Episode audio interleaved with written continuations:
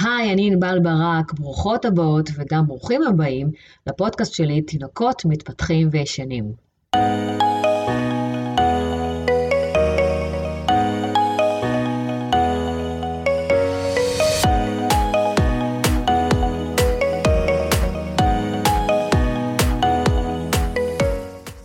מכירות את זה שאתן ביום עבודה שגרתי?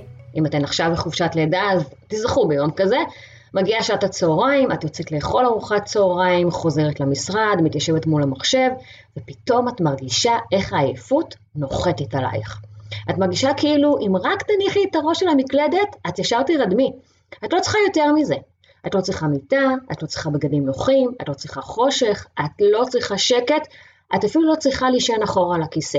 רק לשים את הראש. זהו. מכירה את זה? ברור. יופי. זה חלון שינה, וככה הוא מרגיש. כשיש לך תינוק, יש כמה מושגים שפתאום נכנסים לחייך. אחד מהם הוא חלון שינה. אממה, לא כולנו מבינות מה זה בעצם אומר חלון שינה.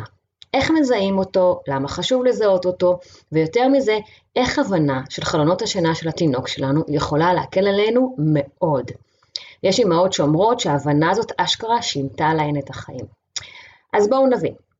חלון שינה הוא בעצם זמן זהב. זמן הזהב להירדמות של התינוק שלנו במהלך היום. זהו זמן שנמשך דקות ספורות ובו כל היקום כאילו זועק. התינוק הזה צריך עכשיו ללכת לישון. ולא רק שהוא צריך ללכת לישון, אלא באותם רגעים יהיה לו הכי קל להירדם יחסית לעצמו. אני כאמא שלו לא אצטרך לעשות יותר מדי. אני רק צריכה לזהות את הזמן הזה, לייצר עבורו את התנאים המתאימים לשינה, וזהו, הוא ירדם. רוצה בונוס? קבלי. השינה שבאה אחרי הרדמות במסגרת החלון, היא תמיד תהיה יותר איכותית. נשמע חלומי, נכון? אז אני תמיד אומרת, זה לא חלום, זאת אשכרה יכולה להיות המציאות היומיומית. אם רק נשים לב ונזהה את חלונות השינה. איך מזהים? הזיהוי נעשה על ידי שתי דרכים. דרך ראשונה, על פי סימני העייפות. כל מיני סימנים ויזואליים שבאותם רגעים אנחנו יכולות לראות על התינוק שלנו, למשל גבות אדומות, שיפופים של האוזניים, שיפופים של העיניים, גירודים של המשטח עליו הוא נמצא, או גירודים שלנו, הוא מגרד אותנו אם הוא נמצא עלינו, פיוקים יכולים להיות סימן לעייפות, חוסר נינוחות, פתאום הוא פחות נחמד כזה, ובכי. שימי לב, בכי הוא סימן מתקדם יותר לחלון השינה. אצל כל תינוק אנחנו נראה או סימן אחד שחוזר על עצמו, או כמה מהסימנים שציינתי. דרך שנייה לזהות את חלונות השינה היא על פי תזמונים. על פי השעון ומשך הזמן שעבר מהשינה הקודמת. אנחנו פשוט בודקות מתי היה לו קל יחסית להירדם, וכמה זמן עבר מהקימה מהשינה הקודמת. ואם אנחנו מנהלות רישום יומי של זמני אוכל, פעילות ושינה, אנחנו מסמנות לעצמנו בכוכבית מתי הצליח לנו, ומשתמשות בזה למחרת. מחר בדיוק באותו תזמון תובילי את התינוק שלך לשינה. שימי לב, וזה פרט מאוד מאוד חשוב כשהרבה הורים בעצם מתבלבלים בו. לא מדובר בשעה מסוימת, אלא בתזמון. כלומר, זה לא שהתינוק שלך ייכנס בכל יום לשינת בוקר בשעה שבע וחצי, אלא סביר להניח שבכל יום הוא ייכנס לשינת בוקר שעה וחצי אחרי שהוא יתעורר משינת הלילה. אם יום אחד הוא יתעורר משנת הלילה בשעה שש, אז באמת שנת הבוקר תהיה בשעה שעה וחצי. אבל אם ביום אחר הוא יתעורר מש... משנת הלילה בשעה חמש וחצי, למשל, עתידי שלקראת שבע הוא יצטרך להיכנס לשנת הבוקר. חשוב מאוד לדעת, יש תינוקות שעליהם אנחנו לא נראה את סימני העייפות, ולכן במקרה שלהם אנחנו חייבות לעבוד על פי התזמונים. כדי שיהיה לכם קל להבין את התזמונים ולא להתנהל יש מאין, צירפתי לפרק הזה את טבלת התזמונים שלי. זו טבלה אוניברסלית, היא מבוססת על מחקרים וסטטיסטיקות, והיא נותנת לנו אינדיקציה לחלונות השינה לאורך היום בגילי, בגילאים שונים. כשאנחנו מזהות את כל חלונות השינה לאורך היום, אנחנו מבינות את תבנית השינה של התינוק שלנו. אותו סדר יום פיזיולוגי של זמנים בהם הוא צריך להיות ער, וזמנים בהם הוא צריך לישון. כן, יש ממש סדר כזה והוא נשאר קבוע למשך כמה שבועות או חודשים. טבלת השינה האוניברסלית מראה לנו מהי תבנית השינה השכיחה בכל גיל. אבל, once אנחנו נעלה על תבנית השינה של התינוק שלנו, בינגו. אנחנו לא מתעסקות יותר מדי עם השינה של התינוק שלנו במהלך היום, אנחנו לא רודפות אחריה, אנחנו לא מגיעות לעייפות ותסכול, לא של התינוק ולא שלנו. זה ממש הבסיס להירדמות עצמאית בשינות במהלך היום. הגיע הזמן לישון? מצוין, קבל את התנאים, חדר נפרד, חושך, קצת מגע, קצת קול מונוטוני, אולי בכלל לא, ותירדם. הימים נראים אחרת והחיים באמת משתנים. מה קורה אם לא תזמנו נכון? אם לא תזמנו נכון, לא יצליח לנו. כלומר, לא יצליח לתינוק, הוא לא ירדם. אם תזמנו מוקדם מדי, אז חצי נחמה. חשבנו שהגיע זמנו של התינוק לישון, יצרנו תנאים לשינה, הכנסנו לחדר נפרד, או אפילו ניסינו לעזור לו לרדם, אבל הוא לא נרדם. בסדר, ננסה שוב עוד עשר דקות, רבע שעה, אולי חצי שעה, נדייק את התזמון. אבל מה קורה אם חלון השינה מתפספס? כמו שאמרתי, חלון שינה נמשך דקות ספורות ומאוד קל לפספס אותו. ומה הבעיה אז? כמה שקל לתינוק להירדם במסגרת החלון, ככה מאוד קשה לו להירדם אם פספסנו אותו. כי אז מגיעה עייפות יתר, והיא השטן.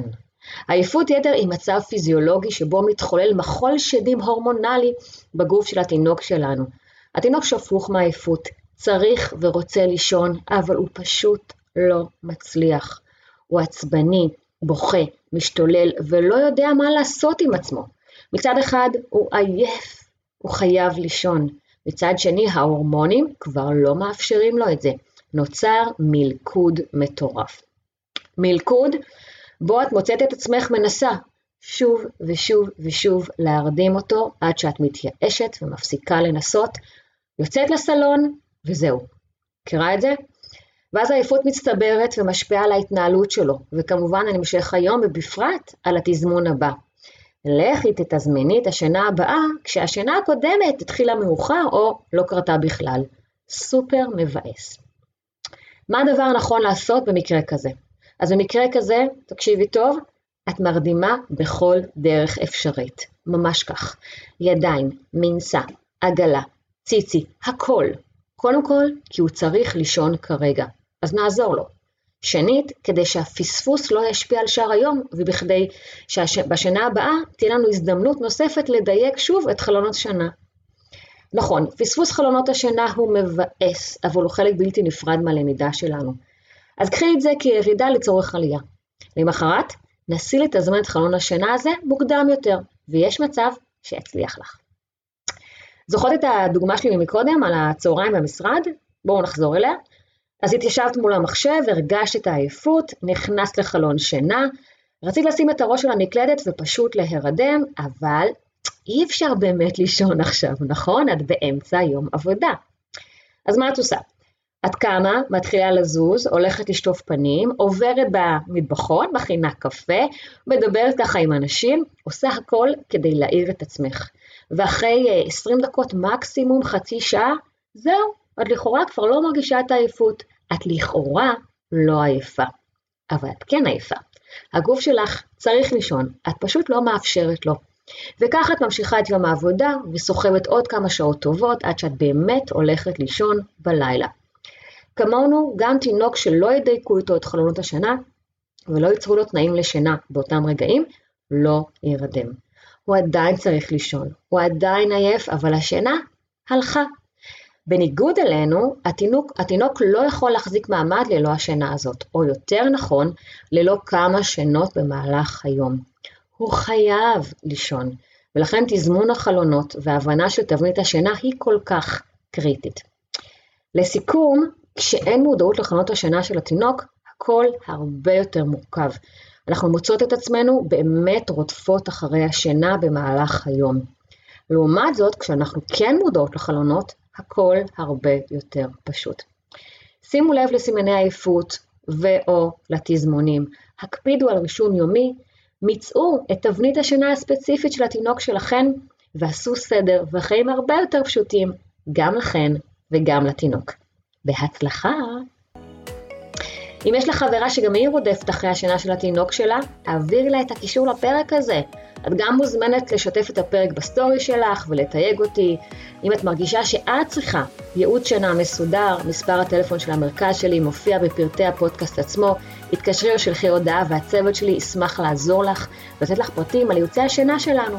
בנוסף, אם את עדיין לא עושה את זה, אז כמובן תעקבי אחריי באינסטגרם ענבל ברק. נקודה בייבי, בפייסבוק ענבל ברק, בקבוצת הפייסבוק שלי תינוקות מתפתחים וישנים, ובערוץ היוטיוב שלי יש שם המון מידע. שיהיה בהצלחה גדולה, נתראה בפרק הבא. ביי!